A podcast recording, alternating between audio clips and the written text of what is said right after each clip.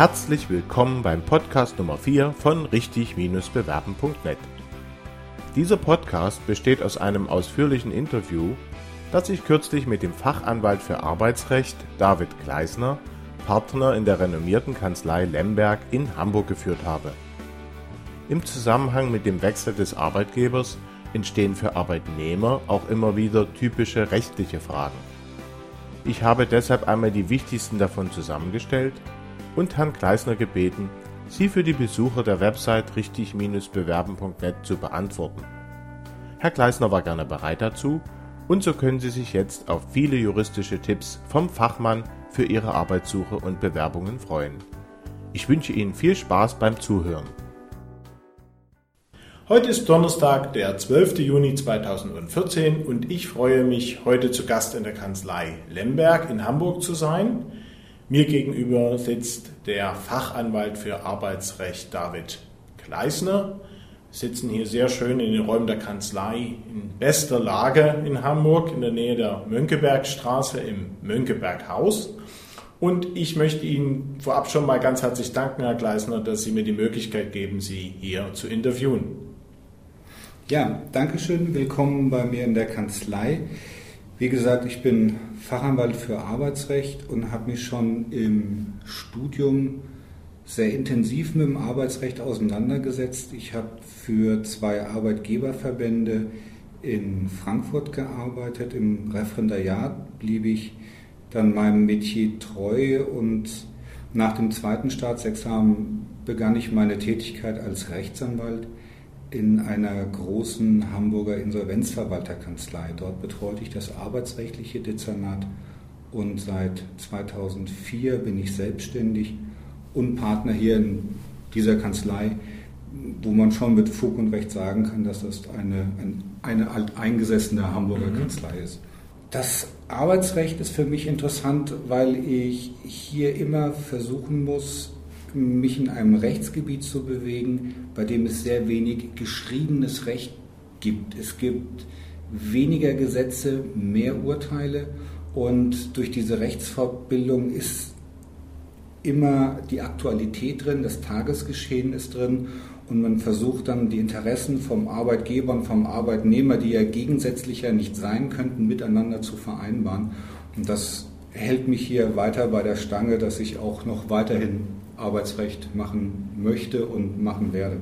Bei diesem Interview soll es ja vor allem um Themen gehen, bei denen Bewerber Tipps bekommen können, was juristisch bzw. rechtlich in ihren Bewerbungssituationen zu berücksichtigen ist.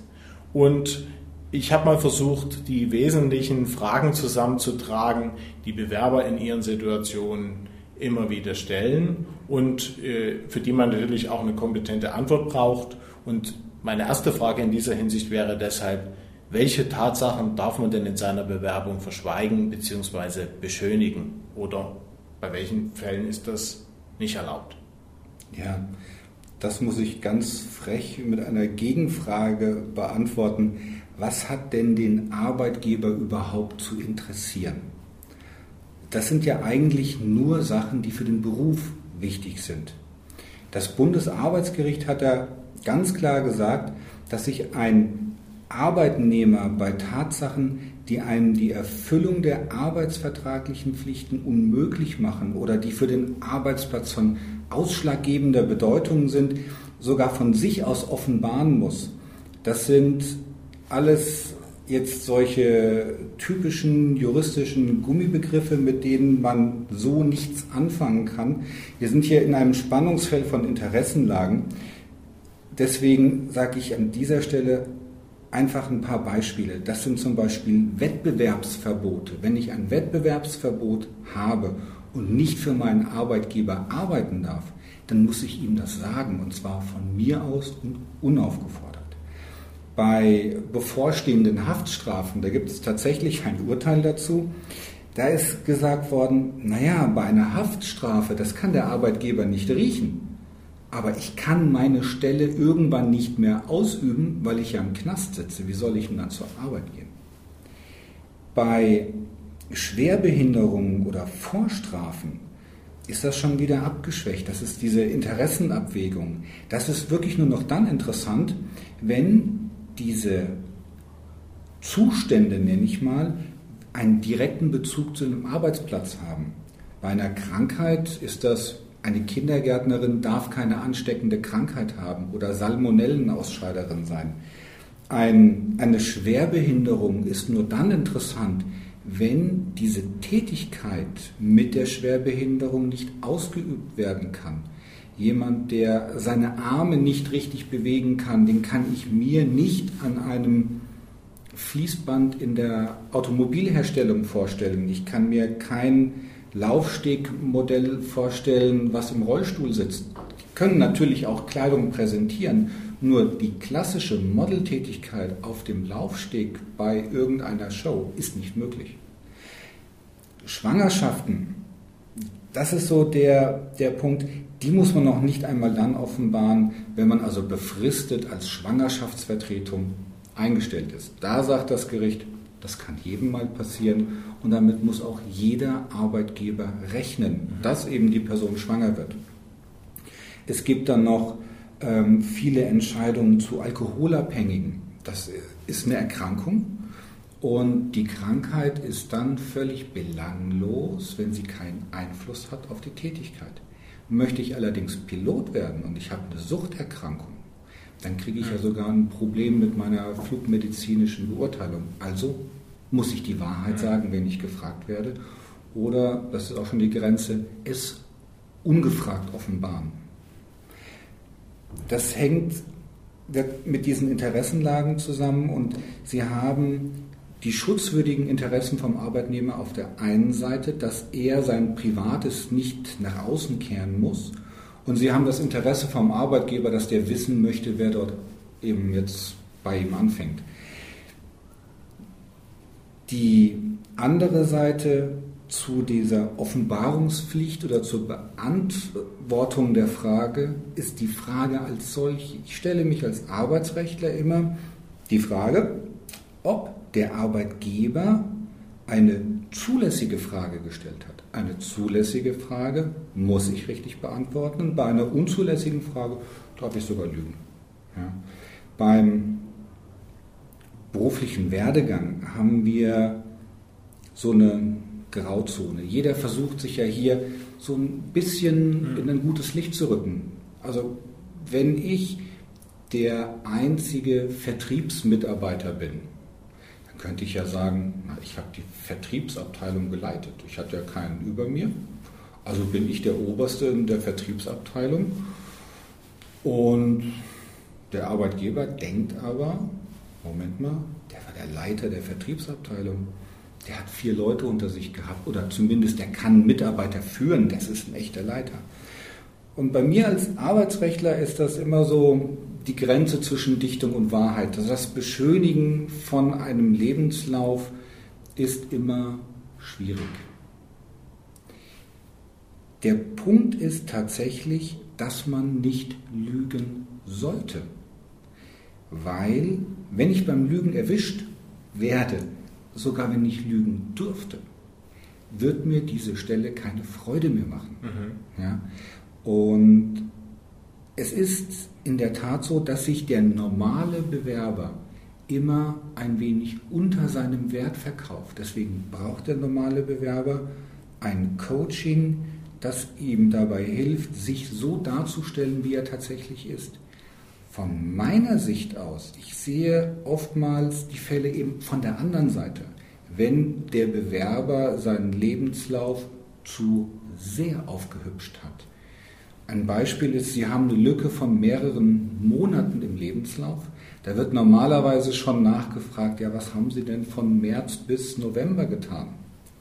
Ich hatte einen Fall, da hatte einer dann ein Wochenendlehrgang aufgehübscht zu einer Fortbildung, was es ja rechtlich auch ist, und diesen Zeitraum wie ein Politiker umschifft und gesagt, ja, ich habe mich dann am Ende dieses Zeitraums fortgebildet und er hat sogar sein Wochenendzertifikat eingereicht, in der Hoffnung, dass niemand merkt, dass er das an einem Wochenende abgehakt hat. Der Fall war also dann folgender, der Arbeitgeber kam an, hat gesagt, der kann das gar nicht, was er hier machen soll.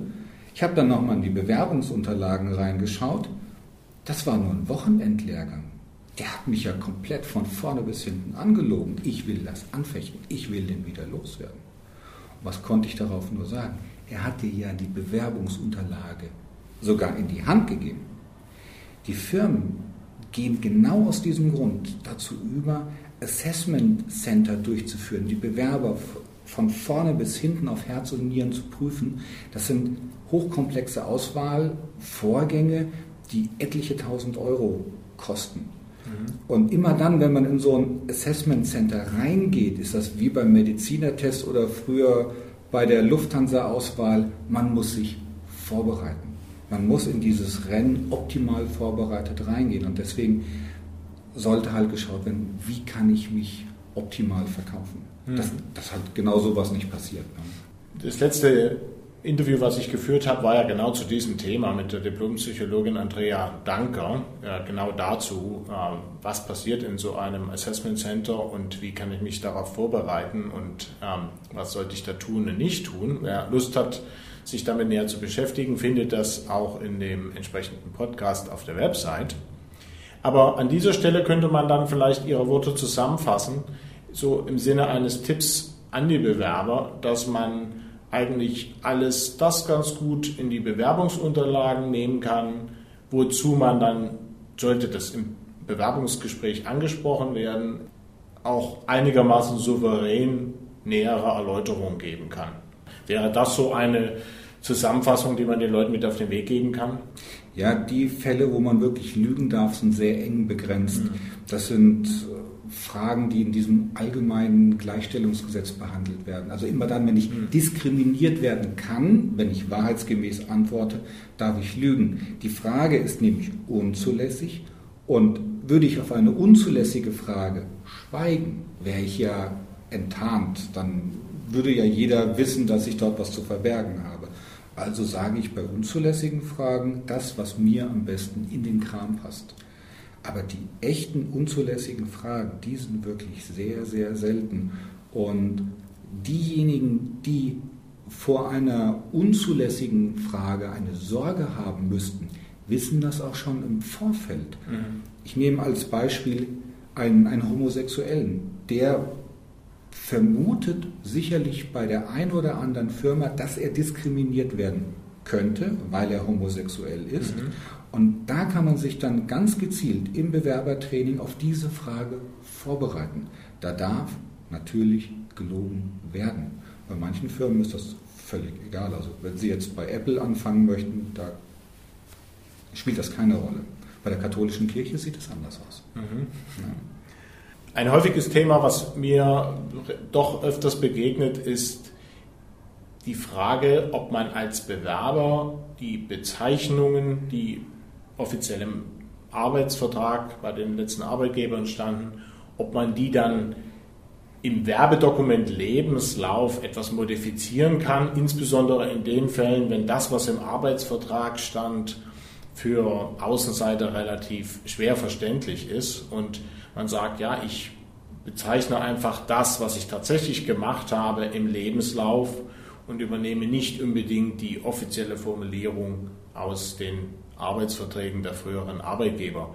Wie weit kann ich denn da gehen, beziehungsweise wo ist spätestens die Grenze erreicht? Sie meinen wahrscheinlich diese wunderbaren Wortkonstruktionen. Ich denke mir jetzt einen aus, der Central Assistant Key Account Manager. Das sind Worthülsen, die eigentlich nur auf Visitenkarten gut klingen können. Und sie können ihre Tätigkeit immer beschreiben. Das, was sie als Worthülse an der Tür stehen hatten, steht ja in ihrem Arbeitszeugnis auch drin. Die Arbeitsverträge sind meistens so gefasst, dass sie hier eine allgemeinere Stellenbeschreibung drin haben, weil dann der Arbeitgeber einfach freier ist, wie er sie einsetzen kann. Und durch eine Umschreibung ihrer Tätigkeit, gegebenenfalls in Kombination mit dieser schrecklichen Worthülse, findet man dann doch den Punkt. Okay, aber dann ist das, also eine gewisse Flexibilität hat man da also schon, solange man das berücksichtigt, was wir gerade besprochen haben, dass man also nicht lügt, keine falschen Fakten angibt, solange man also tatsächlich das erwähnt, was man auch gemacht hat, ist man dort einigermaßen auf der sicheren Seite. Verstehe ich das so richtig? Ja, man muss nicht mit leeren Worthülsen operieren. Allerdings in der Branche ist es schon so, dass die üblichen Bezeichnungen bekannt sind. Und es, ich bin ja nicht der Maßstab der Dinge. Wenn ich im Vertrieb beschäftigt bin, kenne ich die Bezeichnungen von Vertriebsmitarbeitern oftmals sehr genau. Aber ähm, man hängt nicht an Begrifflichkeiten. Mhm. Wichtig ist nur, dass sie keine falschen Vorstellungen erwecken, dass sie ihre Position nicht aufbauschen oder inhaltlich verändern, dass sie sich keine Leitungsfunktion hinzudichten, wo sie keine hatten, oder sich nicht zu einem Kundenberater aufschwingen, wo sie nie den direkten Kontakt zu einem Kunden hatten. Andererseits könnte ich mich sicherlich sehr wohl als Leiter bezeichnen, wenn ich tatsächlich die Teamleitung innehatte, auch wenn in meinem Arbeitsvertrag äh, drinsteht, dass ich vielleicht als Kundenberater äh, arbeiten soll und sich halt diese Leitungstätigkeit dann erst im Zuge meiner Tätigkeit für den Arbeitgeber ergeben hat. Dann steht das nicht im Arbeitsvertrag, aber ich habe es ja gemacht und dann kann ich das ja auch selbstverständlich erwähnen und sollte es auch erwähnen. Ja, das stimmt. Das tägliche Leben findet sich selten im Arbeitsvertrag wieder. Das geht ja weiter. Die Welt achtet ja nicht auf das, was unbedingt in diesem Vertrag steht. In ich nenne es mal, ordentlichen Firmen wird der Vertrag dann angepasst. Wenn ich eine neue Funktion übertragen bekomme, dann kriege ich oftmals eine neue Tätigkeitsbeschreibung. Aber gerade so Leitungsfunktionen, da sollte ich darauf achten, dass die hinterher auch in meinem Zeugnis erwähnt werden. Und wichtig ist hier der Umfang der Leitungsfunktion zu beschreiben. Es macht einen Unterschied, ob ich ein kleines Team mit drei Mitarbeitern habe oder ob ich eine ganze Abteilung mit 30 Mitarbeitern und vielleicht drei weiteren Teamleitern betreue.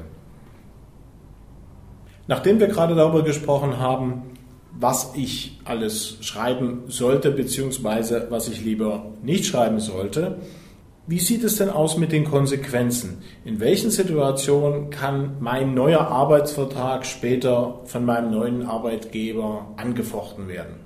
Das wäre eine Anfechtung wegen arglistiger Täuschung. Die ist immer dann möglich, wenn die Täuschung ursächlich war für den Abschluss des Arbeitsvertrages. Ähm, als Beispiel diese Hochstaplerfälle. Jemand, der als Lehrer eingestellt wird, der nie studiert hat. Es soll ja sogar schon Ärzte gegeben haben, die eigentlich nur Klempner waren.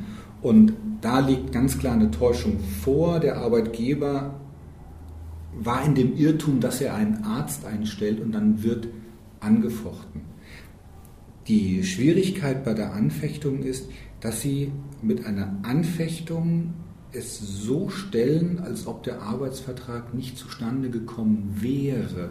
Man hat ein juristisches Rückgewehr-Schuldverhältnis und das ist im Arbeitsrecht hochkompliziert, weil die Arbeitsleistung nicht zurückgewehrt werden kann. Der Arbeitnehmer verkauft ja leidenhaft ausgedrückt seine Lebenszeit und die Uhr lässt sich nicht wieder zurückdrehen. Der Arbeitgeber auf der anderen Seite wird versuchen, dass er all das Geld, was er an den Arbeitnehmer bezahlt hat, wieder zurückbekommt. Und da sind wir dann bei der Schwierigkeit, dass einfach diese arglistige Täuschung oftmals große Probleme bereitet. Der Arbeitnehmer macht sich zudem noch schadenersatzpflichtig wenn man sich vorstellt, dass so ein Assessment Center durchaus mal 50.000 Euro kosten kann und dieses Assessment Center muss dann ja nochmal neu durchgeführt werden. Oder die normale Bewerbung, eine Anzeige in der örtlichen Presse kostet ja schon allein 1000 Euro und dann die Arbeitszeit, die aufgewendet wird, um jemanden auszusuchen, die brachliegende Arbeit, das lässt sich alles einigermaßen beziffern.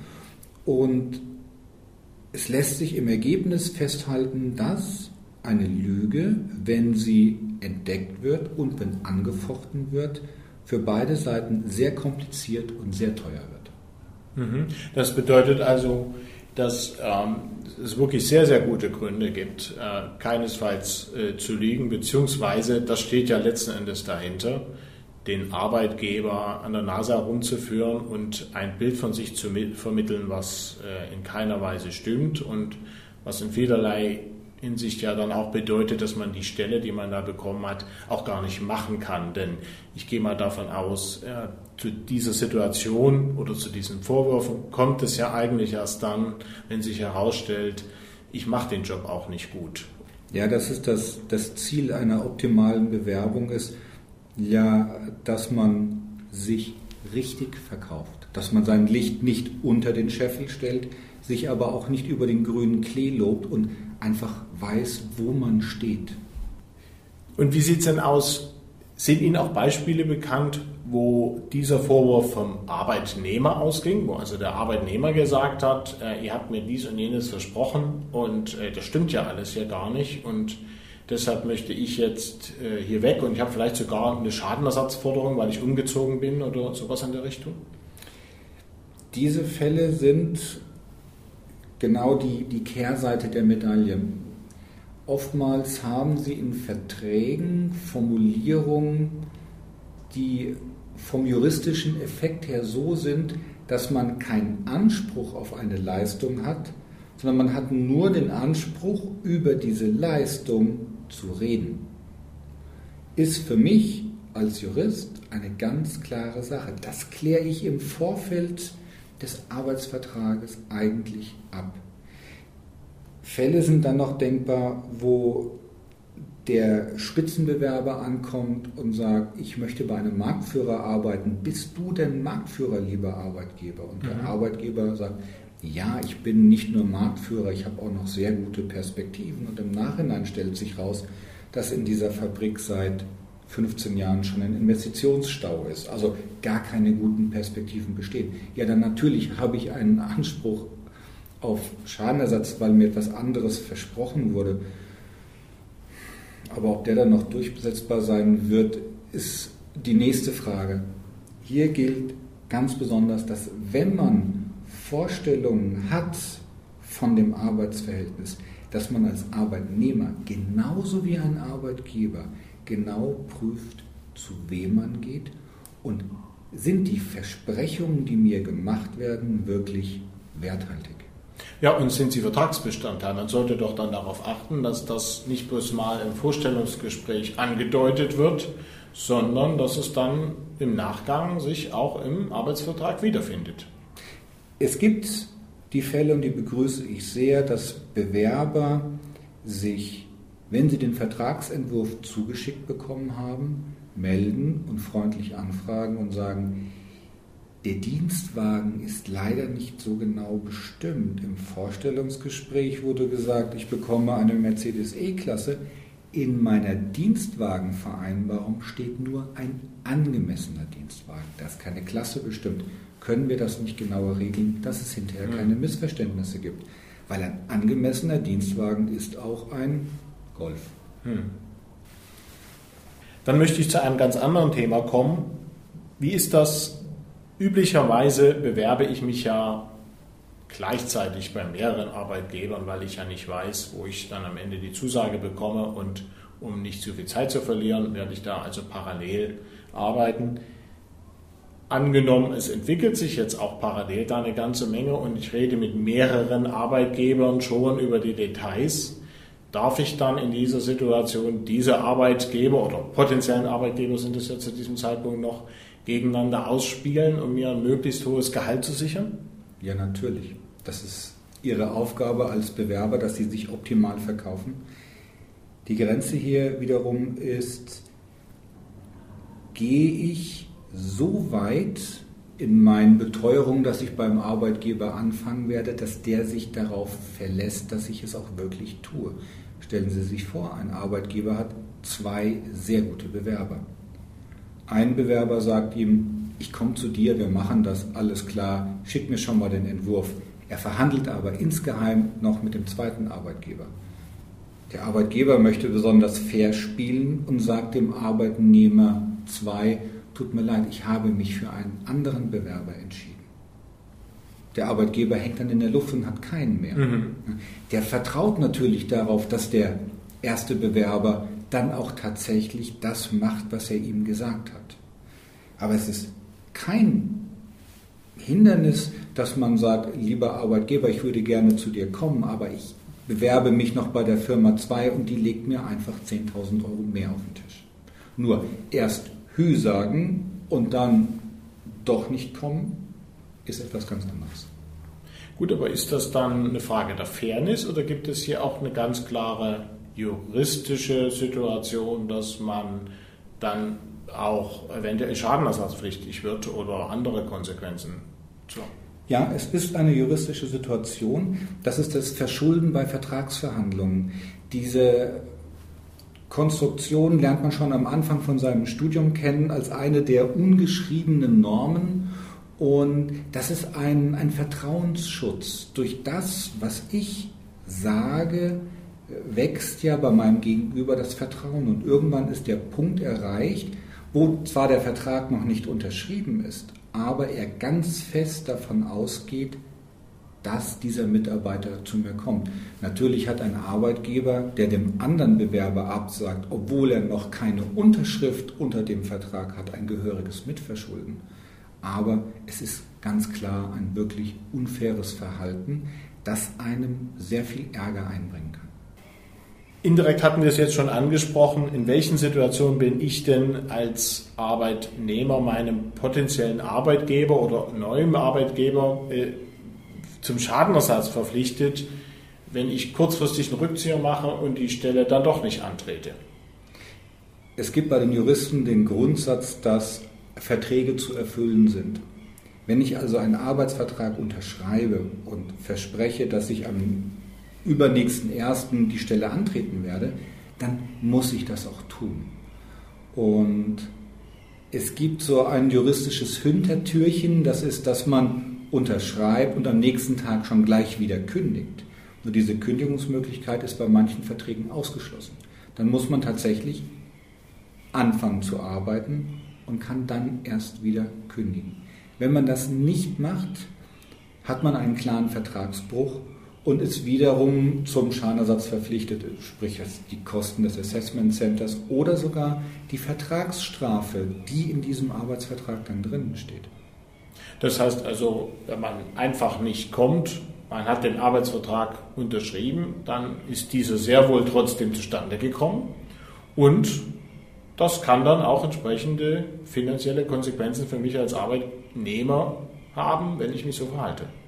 Weil die Zuhörer mein Nicken nicht sehen können, muss ich laut und deutlich sagen, ja. Eine Frage, die indirekt damit im Zusammenhang steht, wie ist das denn, kann ich denn schon bei einem neuen Arbeitgeber beginnen, wenn mein aktueller oder alter Arbeitsvertrag noch gar nicht beendet ist? Da gibt es ja so verschiedene Konstellationen, wo man auf diese Idee kommen könnte als Arbeitnehmer. Ja, Sie meinen die Konstellation, wo ich als Arbeitnehmer eine sehr lange Kündigungsfrist habe, Beispiel sechs Monate, und der neue potenzielle Arbeitgeber sagt, ja, du, die Stelle ist aber nur in acht Wochen noch frei, dann muss ich die besetzen. Da auch eine ganz klare Aussage, wenn der alte Arbeitgeber nicht damit einverstanden ist, dann sollte ich lieber die Finger davon lassen. Wenn ich sogar noch zu einem Wettbewerber wechseln möchte, also wirklich während des Arbeitsvertrages in Wettbewerb zu meinem jetzigen Arbeitgeber trete, dann droht wirklich Ungemach. Das sind die Fälle, bei denen ich als Arbeitgeberanwalt vor Gericht, ich möchte schon fast sagen, viel Spaß habe. Mhm. Wie ist denn das? Ist natürlich auch keine gute Idee, dass man sich krank meldet und dann die Zeit, die man dann ja logischerweise nicht beim Arbeitgeber anwesend sein muss, schon dazu verwendet, für einen neuen zu arbeiten. Das würde ja dann auch in diese äh, Problematik fallen, dass es ein glatter Betrug wäre. Wie sieht es denn aber aus mit der Situation, dass ich noch Resturlaub habe und innerhalb meines Resturlaubes bereits für einen neuen Arbeitgeber anfange? Geht sowas? Während des Resturlaubes besteht das Arbeitsverhältnis ja de facto noch fort. Ich bin in einem Arbeitsvertrag, also habe ich auch die Treuepflichten und auch das Wettbewerbsverbot. ich darf es nicht tun. Und zu der Frage mit den Krankschreibungen, das ist ein gern ausgeübter Versuch. Es gibt in Hamburg mehrere Detekteien, die sich genau mit solchen Fragen beschäftigen. Und man glaubt gar nicht, wie häufig ein Arbeitgeber auf die Idee kommt, in manchen Situationen überprüfen zu lassen, ob ein Arbeitnehmer wirklich krank ist. Meistens ist das nur ein Unglaube oder dass der Arbeitgeber sauer ist und seinem Ärger über den Arbeitnehmer dadurch Luft macht, dass er ihm einfach einen Detektiv mhm. an den Hals hetzt. Wenn dieser Detektiv jetzt allerdings per Zufall herausbekommt, dass während der Krankschreibung schon bei einem neuen Arbeitgeber gearbeitet wird, dann bin ich wieder ganz tief im Wettbewerbsrecht, dann bin ich ganz tief bei Vertragsverletzungen und das wird wieder sehr großen Ärger geben, auch für den neuen Arbeitgeber. Und dann ist es ja auch so, selbst wenn man dann einen sehr, sehr guten Anwalt hat, kann der einem dann zwar helfen, aber der kann natürlich diese Situation nicht ungeschehen machen und er, er kann auch nicht verhindern, dass man die Konsequenzen zu tragen hat. Man kennt ja die Situation, dass wenn ein Arbeitnehmer beim Arbeitsgericht klagt, dass es dann meistens einen Vergleich gibt, wo der Arbeitgeber etwas an den Arbeitnehmer zahlt. Ich hatte jetzt kürzlich einen Fall, da hat auch der Arbeitnehmer gegen den Arbeitgeber geklagt, weil der böse Arbeitgeber hat ja eine außerordentliche Kündigung ausgesprochen und der Vergleich, der geschlossen wurde, war dann so, dass der Arbeitnehmer an den Arbeitgeber etliche tausend Euro Schadenersatz leistet. Das im Vergleichsfall. Also wenn wir das durchgezogen hätten, wäre das für den Arbeitnehmer noch sehr viel teurer geworden. Mhm. Davor kann ich nur warnen. Ein Thema, mit dem viele Arbeitnehmer bzw. viele Bewerber insbesondere immer wieder rätseln, ist das Thema Arbeitszeugnis. Wie sieht denn das aus? Habe ich als Arbeitnehmer eigentlich ein Recht, ein Arbeitszeugnis von meinem bisherigen Arbeitgeber zu bekommen? Und was muss bzw. darf darin eigentlich erwähnt werden? Ja, ich habe einen Anspruch auf ein qualifiziertes und wohlwollend formuliertes Zeugnis. Das ist sehr wichtig, weil das eigentlich mein einziger Nachweis ist, dass ich diese Arbeit ausgeübt habe. Das ist wirklich mein alter Arbeitgeber bezeugt, dass ich etwas kann. Und in diesem Zeugnis sollen also die Beschäftigungszeiten drin enthalten sein. Es muss eine Tätigkeitsbeschreibung gegeben werden, womit wir jetzt wieder bei den kauderwelschartigen äh, Titulierungen von Positionen mhm. sind. In der Tätigkeitsbeschreibung steht sehr klar drin, was ich nun wirklich gemacht habe. Die ist meiner Ansicht nach also der, der wichtigste Punkt vom Zeugnis. Und dann haben wir noch die, die Beurteilung der Leistung und des Verhaltens des Arbeitnehmers.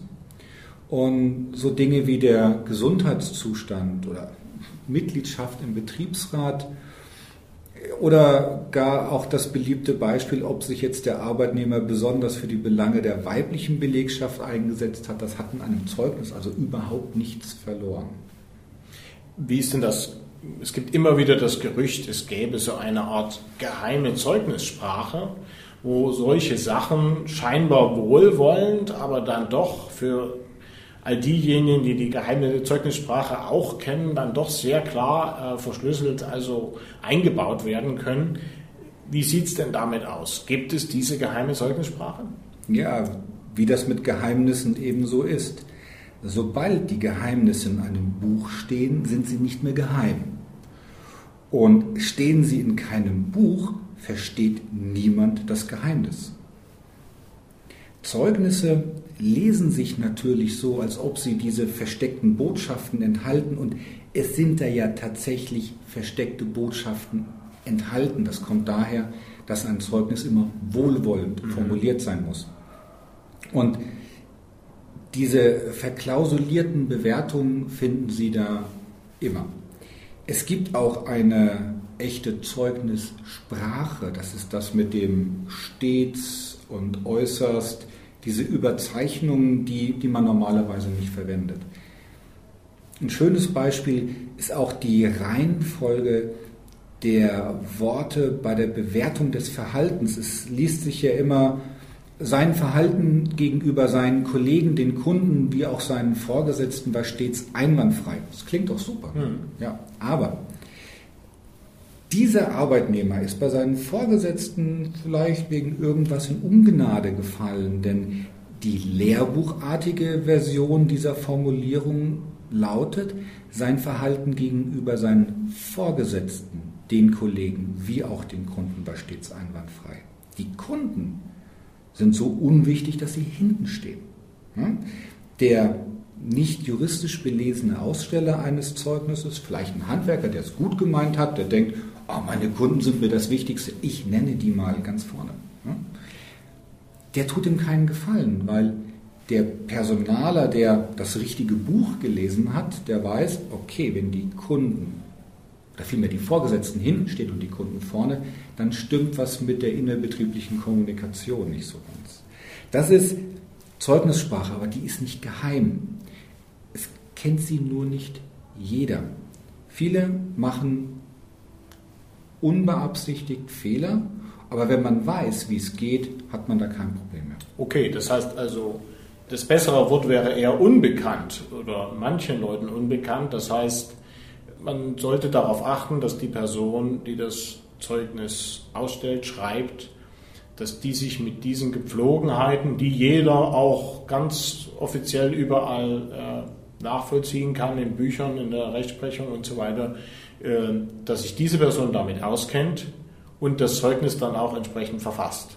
Ja, eine falsche Formulierung in einem Zeugnis, da muss keine böse Absicht dahinter stehen. Manchmal ist es einfach nur Unkenntnis. Ich, ich muss das ganz offen zugeben, wenn ich ein Zeugnis erstelle, ich lasse mir die Tätigkeitsbeschreibung von meinem Mandanten liefern und für die Bewertungen nehme ich Textbausteine. Hm. Die sind von der Rechtsprechung schon klar geprüft worden, da kann ich nicht mehr viel falsch mhm. machen. Und dann im letzten Schritt schaue ich, ob sich das Zeugnis gut liest. Das ist immer sehr wichtig, wie die Schlussformel ist, mhm. ob es freundlich klingt. Und die wenigsten wollen ja durch das Zeugnis wirklich nachtreten. Meistens habe ich unbedachte mhm nachteilige oder etwas unglückliche Formulierungen. Und da kommt man eigentlich sehr gut zu einem vernünftigen Ergebnis. Hm. Da es ja jetzt schon so ist, dass nicht jeder diese ganzen Details so kennt, und zwar weder alle, die solche Zeugnisse tatsächlich schreiben, aber dann ja auch gerade Leute, die die Zeugnisse lesen, die kennen das ja auch nicht unbedingt oder nicht in dem Umfang, wie sie das äh, als Jurist jetzt wissen. Wie wertvoll ist denn dann am Ende das Arbeitszeugnis noch, wenn es dann doch relativ viel Unwissenheit in diesem Zusammenhang gibt?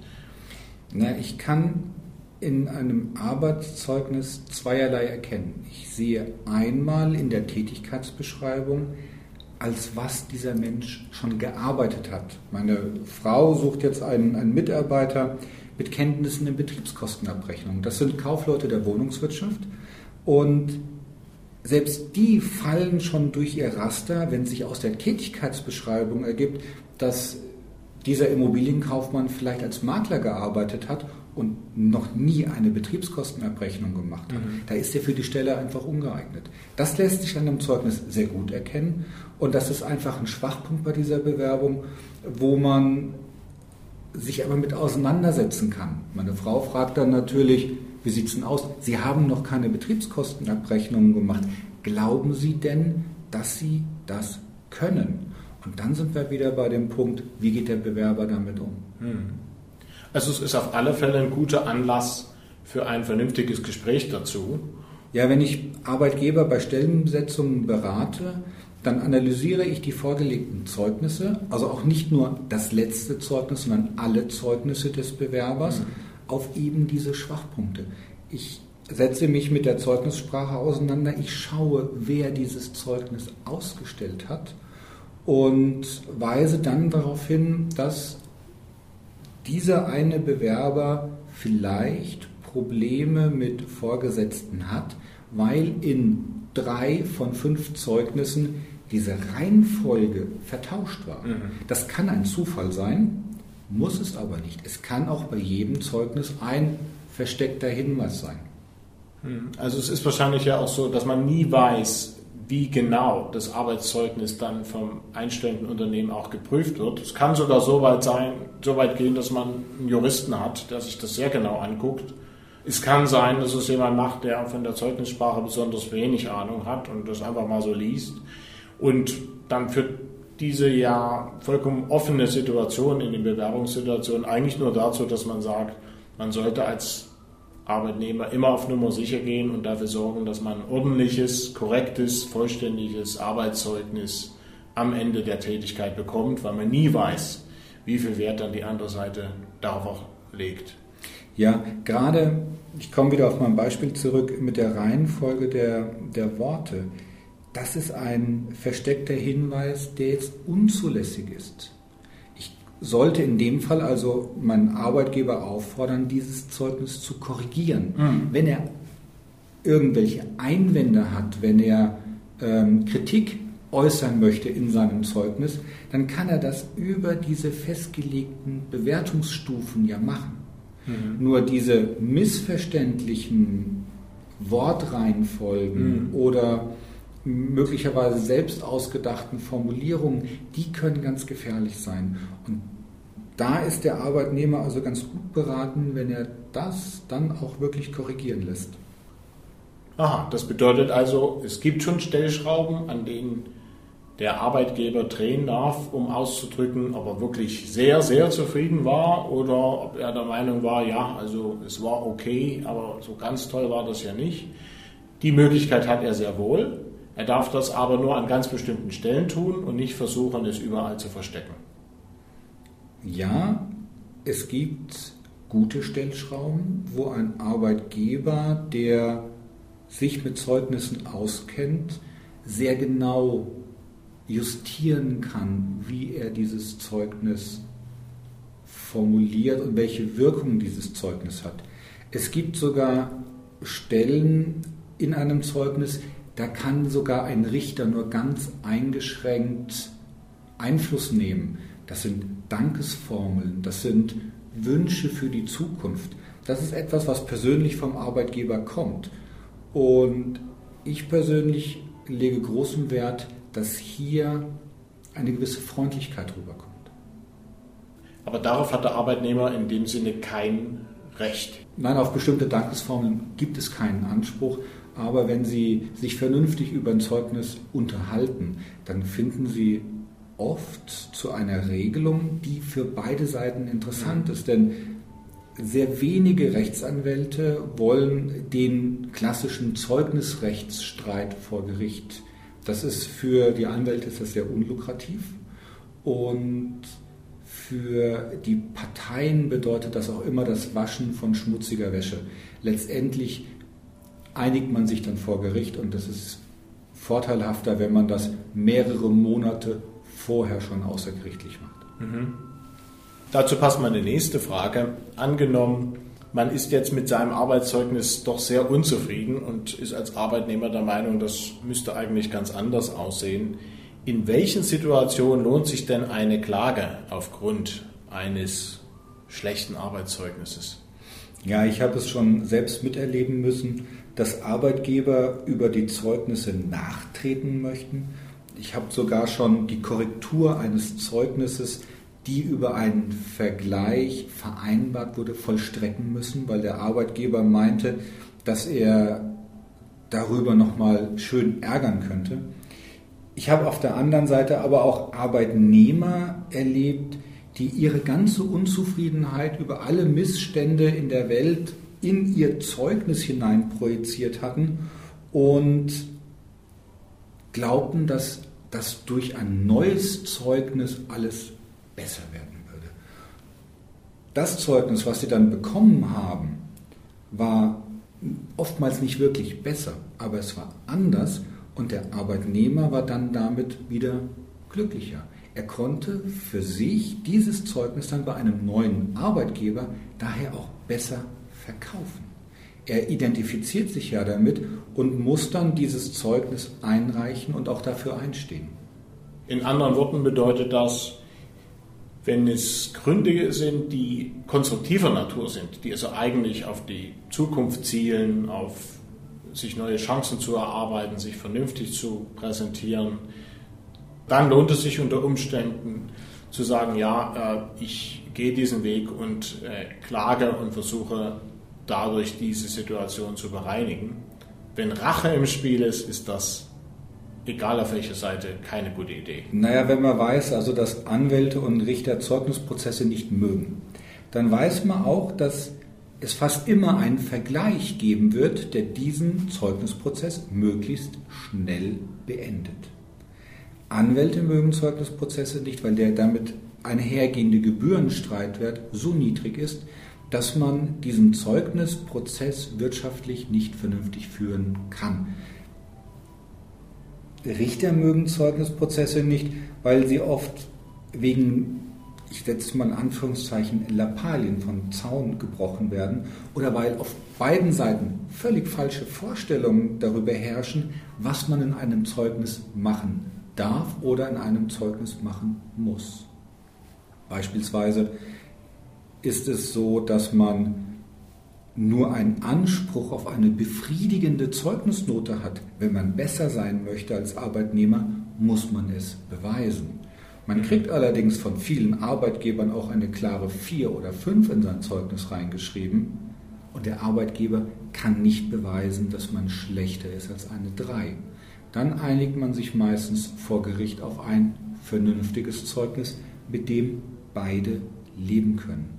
Ich persönlich ich vertrete die Ansicht, dass eine Klage sich immer dann lohnt, wenn man den Preis eines anständigen Arbeitsrechtlers auch bezahlen möchte.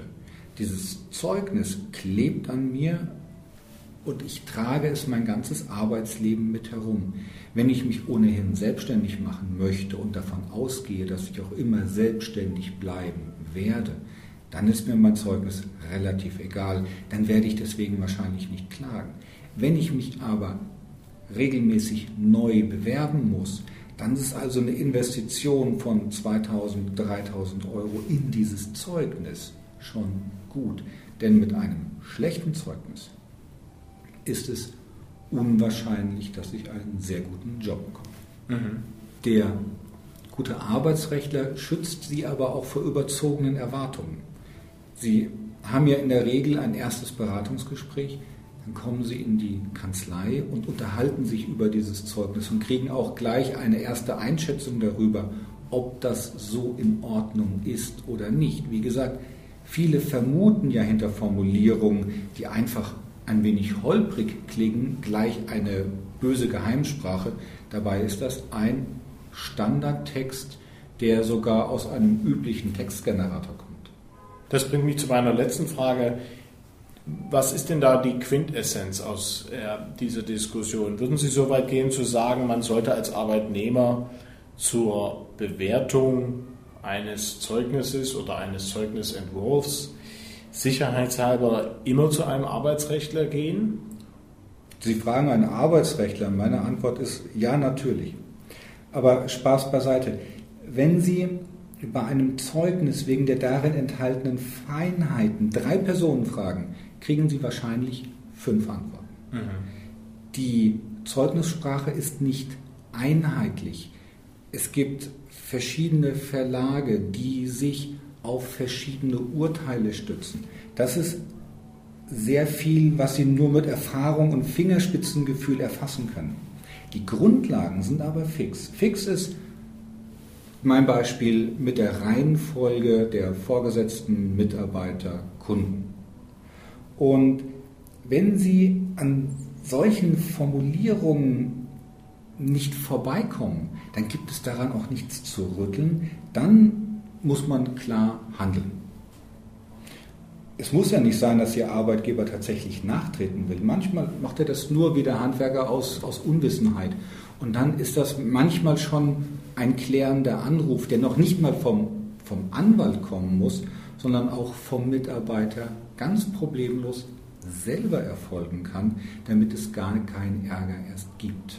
Hm. Ja, mein persönlicher Tipp an dieser Stelle für Bewerber wäre eigentlich, dass ein Gang zum Arbeitsrechtler ja nicht gleich bedeutet, dass man seinen alten Arbeitgeber verklagt, sondern dass man sich erstmal nur ordentlichen Rat holt, um die eigene Situation besser zu verstehen und dass man dann schon sehen wird, aha, ist alles in Ordnung oder gibt es hier doch das eine oder andere Problem, wo es vielleicht sinnvoll ist, sich professionell vertreten zu lassen. Ja, wenn Sie die Möglichkeit haben, dann sollten Sie sich schon frühzeitig um Ihr Zeugnis kümmern. Vielleicht sogar schon einen eigenen Entwurf einreichen, weil Sie da sehr viel steuern können. Man kann da mehr gestalten, als man denkt. Und wenn das Zeugnis schon da ist, dann sollte man vielleicht einfach nur bedenken, dass dieses Zeugnis sie ihr Berufsleben lang begleiten wird und dann erscheint eine Beratung oder ein Kontrolllesen, mehr ist es ja nicht, dann durchaus sehr sinnvoll. Und die Kosten halten sich dafür auch im Rahmen, weil ein Kontrolllesen erfordert keine stundenlange Prüfung. Das ist ähm, in einem Erstberatungsgespräch meistens zu. Ja, Kleisner, dann ganz herzlichen Dank für dieses ausführliche und interessante Interview und ich hoffe, dass es auch unseren Hörern nicht nur gefallen hat, sondern auch an der einen oder anderen Stelle in ihrem Bewerbungsprozess weiterhilft. Herr Kaiser, vielen Dank. Das war mein Gespräch mit dem Fachanwalt für Arbeitsrecht David Kleisner, Partner in der renommierten Kanzlei Lemberg im Herzen Hamburgs. Weitere Informationen zu dieser Kanzlei finden Sie im Internet unter www.lemberg.eu. Ich hoffe, es hat Ihnen Spaß gemacht zuzuhören und Sie finden den ein oder anderen Tipp auch für Ihre Arbeitssuche bzw. Ihre Bewerbungen hilfreich. Ich wünsche Ihnen auf alle Fälle viel Erfolg dabei. Eine kürzere Fassung der Antworten von Herrn Kleisner können Sie übrigens auf richtig-bewerben.net auch nachlesen. Bis zum nächsten Mal, Ihr Michael Kaiser.